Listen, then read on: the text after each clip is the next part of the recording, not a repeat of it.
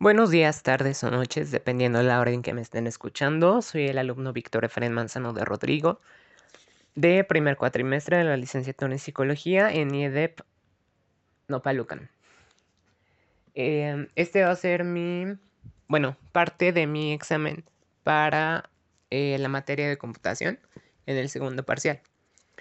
Y pues este va a ser un podcast eh, para hablar sobre canto, básicamente vamos a hablar sobre todo lo relacionado con canto, eh, registros vocales, tesitura, eh, el surgimiento del canto, rango vocal, técnicas de respiración, etc. Em, bueno, quise hacer este podcast sobre este tema porque es una de las actividades que más amo hacer, junto con bailar. Eh, entonces, pues quise como transmitir mi amor por el canto a otras personas y ver si, pues no sé, a lo mejor alguien con este podcast se anima a probar las técnicas que ve o no sé, a lo mejor hay alguien que canta en la ducha y quizá con esto, eh, con esta explicación pues pueda meterse más en el tema y pues puede decir, ah, pues mira, yo no sabía esto del canto y me está empezando a gustar más. Entonces, pues por eso lo estoy haciendo. Bueno, en este primer episodio vamos a hablar sobre canto general. Vamos a hablar sobre el canto, su surgimiento, registros vocales, eh, rango vocal, tesitura, eh, técnicas de respiración, eh, melismas, vibrato y twang. Bueno, pues obviamente primero para saber qué para saber cómo hacer algo debemos saber su definición. Y pues voy a dar la definición de canto a continuación. Eh, bueno, según el diccionario de la Real Academia Española, canto es la acción y efecto de cantar, es decir, producir eh, con la voz sonidos melodiosos. Esto pues quiere decir que con la voz vamos a producir música, es decir, notas sucesivas que sean agradables al oído. Eh, bueno, el surgimiento del canto se dio principalmente desde, eh, pues, la misma existencia del hombre, ya que se utilizaban diversos sonidos producidos por la voz, como gritos, en diferentes niveles de, de tono, en diferente volumen o diferentes sonidos incluso para, pues no sé, llamar al jefe de una tribu antiguamente, eh, pues para hacer un anuncio o para avisar que alguien se iba a casar o para avisar que un depredador estaba cerca. Entonces, pues eh, así fue como el inicio prácticamente del canto.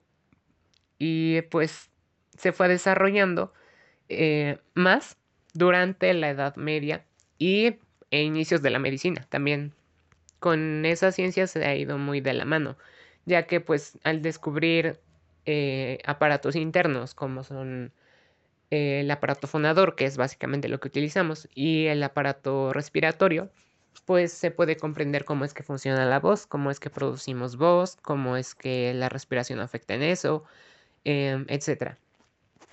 Entonces, pues desde ahí se ha como desarrollado más una técnica para poder cantar. Em, bueno, ahora vamos a entrar ya más a fondo en canto. Entonces, pues para eh, amenizar un poco el ambiente, voy a poner unas canciones de Ariana Grande de fondo. Y pues voy a ya ahondar en el tema.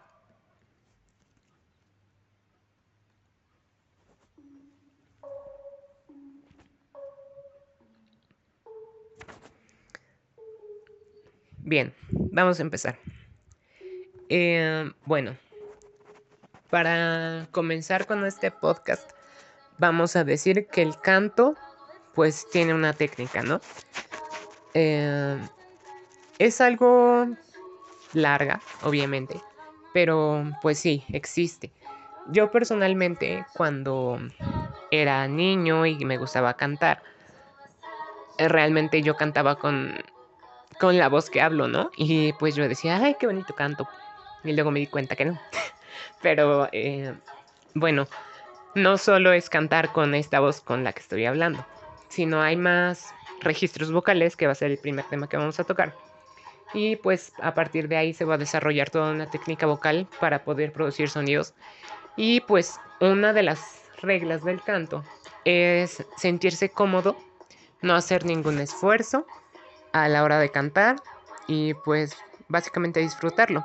Porque si estás todo tensado o todo pensando en qué nota viene y que no me va a salir, pues no, no se cumple el objetivo, ¿no? Que en realidad pues es que te guste. Em, bueno, vamos a comenzar ya con los registros vocales. Los registros vocales no son otra cosa que diferentes formas de producir voz. Em, bueno, el primer registro vocal de los seis que existen y que es el más grave, por así llamarlo, es el vocal fry o glottal fry. Es algo parecido a... Eh, no sé si alguno de ustedes ha visto la película de... La maldición, me parece que se llama. Es una película de terror japonesa. Es muy famosa. Y pues ahí aparece un espectro que cuando aparece siempre aparece haciendo como un sonidito tipo... Em, no sé, así.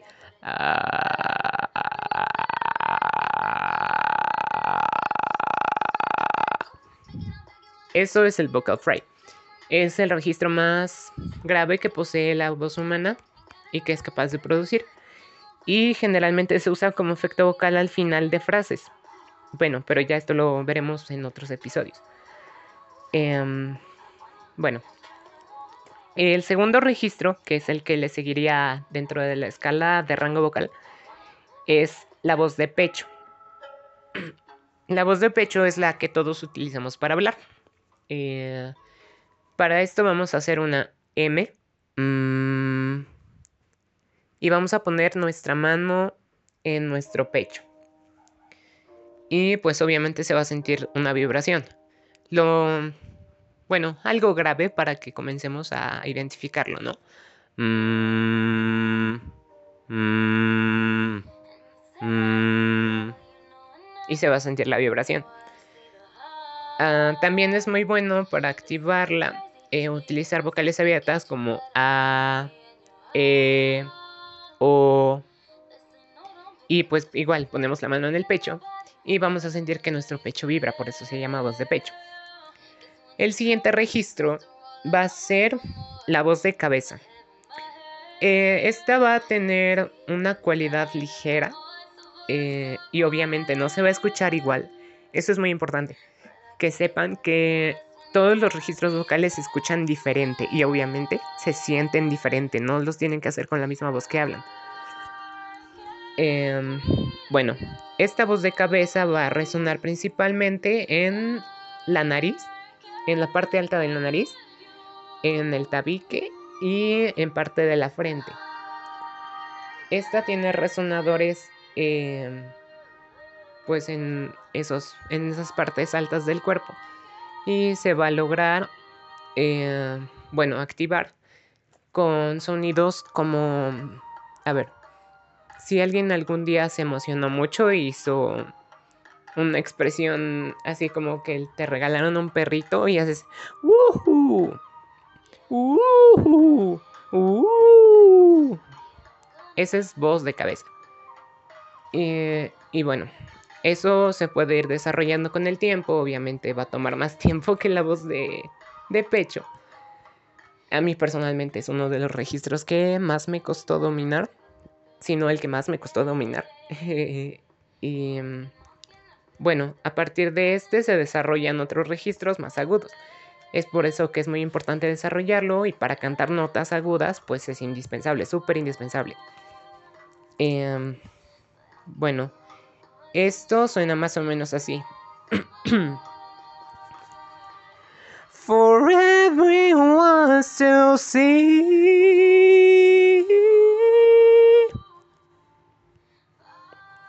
Eso pues fue voz de cabeza, obviamente, no estoy afinado todavía eh, porque no he hecho mi calentamiento vocal, pero bueno. Eh, bueno, el siguiente registro es la voz de falsete. Generalmente este registro se confunde con la voz de cabeza ya que pues realmente la gente no, está bien informada. Y eh, bueno, generalmente pues es mal llamada falsete, aunque en realidad es voz de cabeza lo que más se utiliza. En realidad el falsete no es otra cosa que voz de cabeza con aire, como...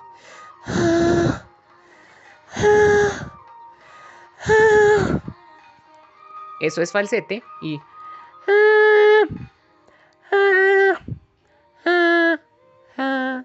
Eso es voz de cabeza.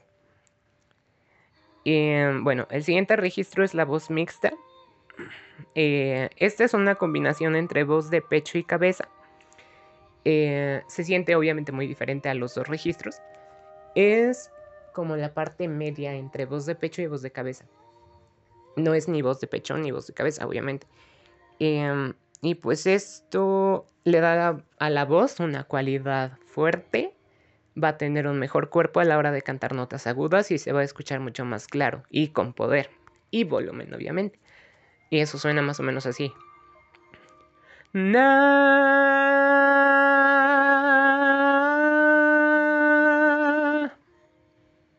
Eso es voz mixta.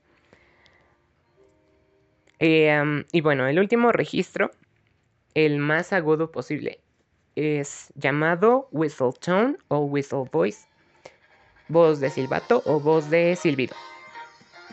Em, bueno, obviamente por su nombre pues ya se darán una idea de cómo suena. Es pues prácticamente parecido a un silbido. Es no en cuestión de que se parezca el sonido, sino en cuestión de las cualidades que tiene. O sea, es súper ligero y súper agudo. Y pues eso suena más o menos así.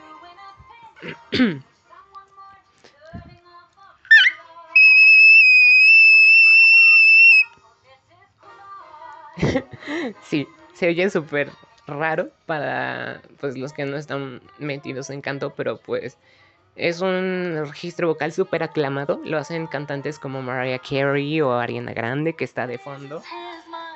Em, como Cristina Aguilera también. Eh, y pues es prácticamente el más difícil de lograr según las personas, pero no. O sea, hay una técnica detrás y pues obviamente vas a, vas a pensar que llegar a esa nota vas a hacer y vas a poner toda la atención del mundo en tu en tu cuello y obviamente nunca vas a llegar así. O sea, hay otra forma de hacerlo y pues de ahí podemos ir subiendo de...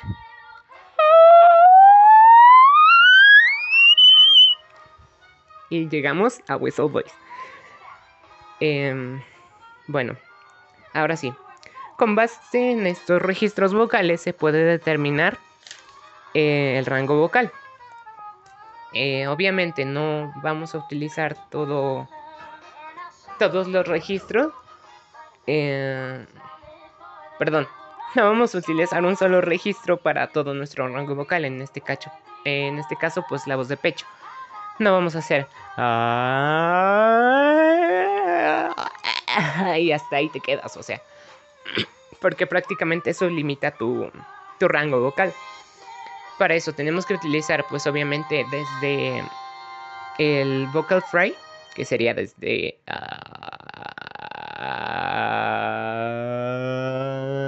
y nos quedamos en la voz de pecho. Y ahí va a haber una, una complicación, porque hay una cosa que se llama pasaje o zona de paso. Esta zona pues es muy difícil de dominar, ya que eh, pues realmente no estás ni en voz de pecho ni en voz de cabeza. Es ahí donde entra la voz mixta. Y es pues difícil, muy difícil de dominar. Eh, quizá las notas de pecho, las notas de cabeza, pues nos te dificulten, pero el paso entre ellas, la combinación entre ellas es donde se te va a dificultar. Y em, bueno, obviamente tienes que hacer ejercicios para poder conectar tu vocal fry con tu voz de pecho y tu voz de pecho con tu voz de cabeza. O voz de pecho con voz mixta. para lograr un registro vocal, un rango vocal, eh, pues uniforme. Em, y pues eso sonaría más o menos así.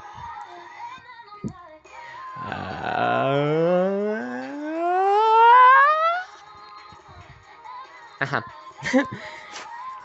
bueno, no quiero hacerlo tan fuerte porque aquí en mi casa pues está mi familia y si no pues me van a regañar por estar haciendo ruido, ¿verdad? Em, bueno, una vez que tienes tu rango vocal definido, vamos a, definir tu tesitura. Eh, la tesitura pues es prácticamente la, el rango de notas en el cual tu voz se siente más libre.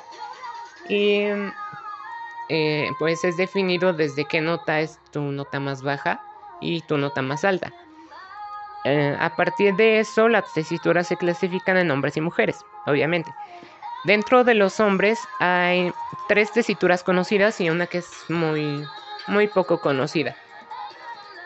Em, y dentro de las mujeres, em, pues se va a dividir en tres tesituras, que esas sí son universales. En los hombres van a ser bajos, que es la voz más grave, barítonos, la que le sigue, el tenor, que se supone, entre comillas, que es la voz más, más aguda. Em, y después de ahí, la que es menos conocida es el contratenor. El contratenor es, eh, pues esa sí es la más, más aguda que existe en los hombres y es equivalente al soprano en mujeres. ahorita vamos para allá. Em, en las mujeres se dividen en contralto o alto más comúnmente, que es lo mismo, pero pues la gente le llama diferente. Después de esto siguen las mezzo soprano eh, y finalmente tenemos a la soprano. Eh, bueno, la soprano, como les decía, son la voz más, más aguda que puede existir en, en este en la voz de mujeres. Y mm, bueno, ya posteriormente iremos definiendo cada una mejor, de qué nota, qué nota puede alcanzar.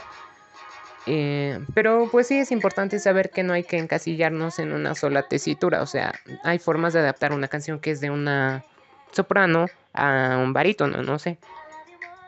Eh, pues con esto pasamos al siguiente tema, que es la respiración.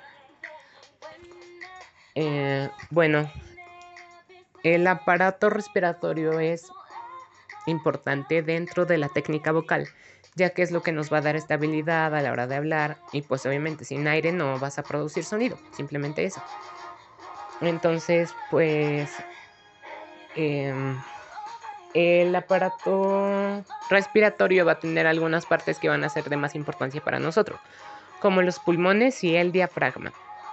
El diafragma porque es el músculo que está debajo de los pulmones, entonces pues este nos va a dar el impulso necesario para poder sostener una nota o mm, para hacer cortes que se llaman cracks y pues así vamos a obtener una mejor técnica vocal. Y obviamente los pulmones que van a darnos el aire suficiente para producir sonido y dependiendo de cuánto aire tomemos, pues es el sonido que vamos a dar o el volumen que tengamos, etc. Em, bueno, eso sería como lo más importante dentro de respiración. Ahora vamos a ir ya que conocemos esto con algunos efectos vocales. Eh, bueno, efectos y recursos vocales. El primero son los melismas. Los melismas son una sucesión de notas que se usan para adornar la frase de una canción. Son llamados también licks, fills, embellishments, florituras, runs o riffs. Hay quienes dicen que pues hay diferencia entre algunos términos, pero generalmente pues se usan esos términos para referirse eh, generalmente pues a los melismas. Eh, un ejemplo del melisma sería Eh, no sé.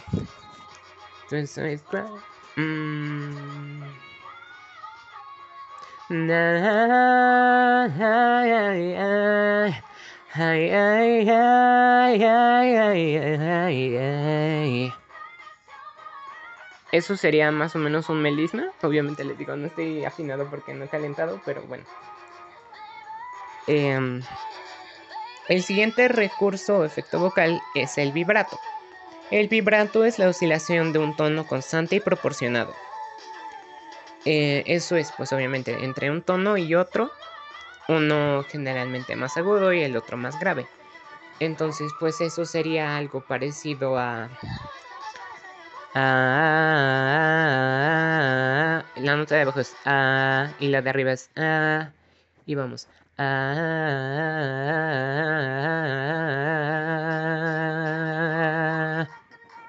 Así se logra el vibrato. Eh, los maestros de canto, pues sí, obviamente te van a decir que el vibrato se logra hasta que ya se tiene una técnica vocal avanzada y muy fuerte.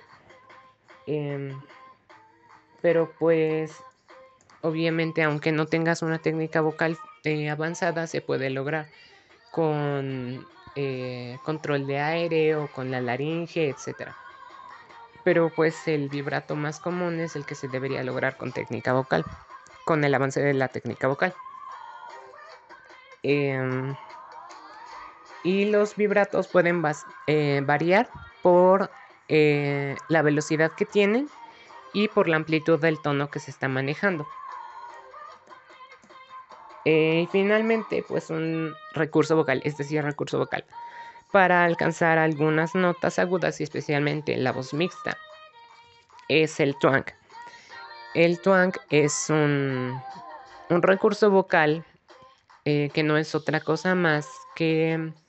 Eh, no sé si alguna vez alguno de sus papás les ha dicho que alguna persona, persona habla gangoso a mí personalmente me lo han dicho mucho y pues eso es, es voz nasal.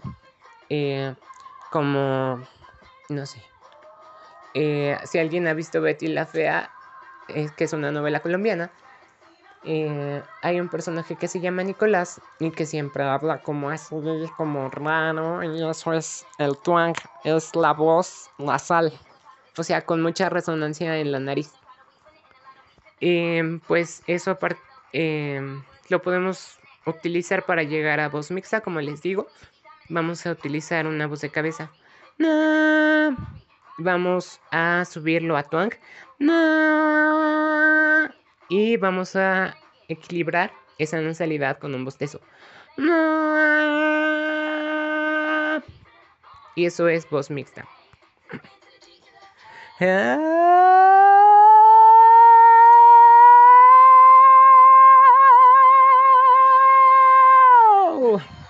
Eso es voz mixta. Eh, pues esto sería todo por el episodio de hoy. Esto es prácticamente lo más resumido que se puede hacer el canto. Y pues en el siguiente episodio voy a hacer un, cover de una canción que me gusta mucho, que es de Taylor Swift, y se llama Dear John. Eso pues como para ejemplificar eh, más o menos que no se debe utilizar el mismo registro que es la voz de pecho para cantar toda una canción o para producir eh, una misma serie de notas. Y mm, bueno, pues me despido. Adiós. Eh, soy Víctor Efraín Manzano de Rodrigo, del licenciatura en Psicología en IEDEP, Campus Nopaluca.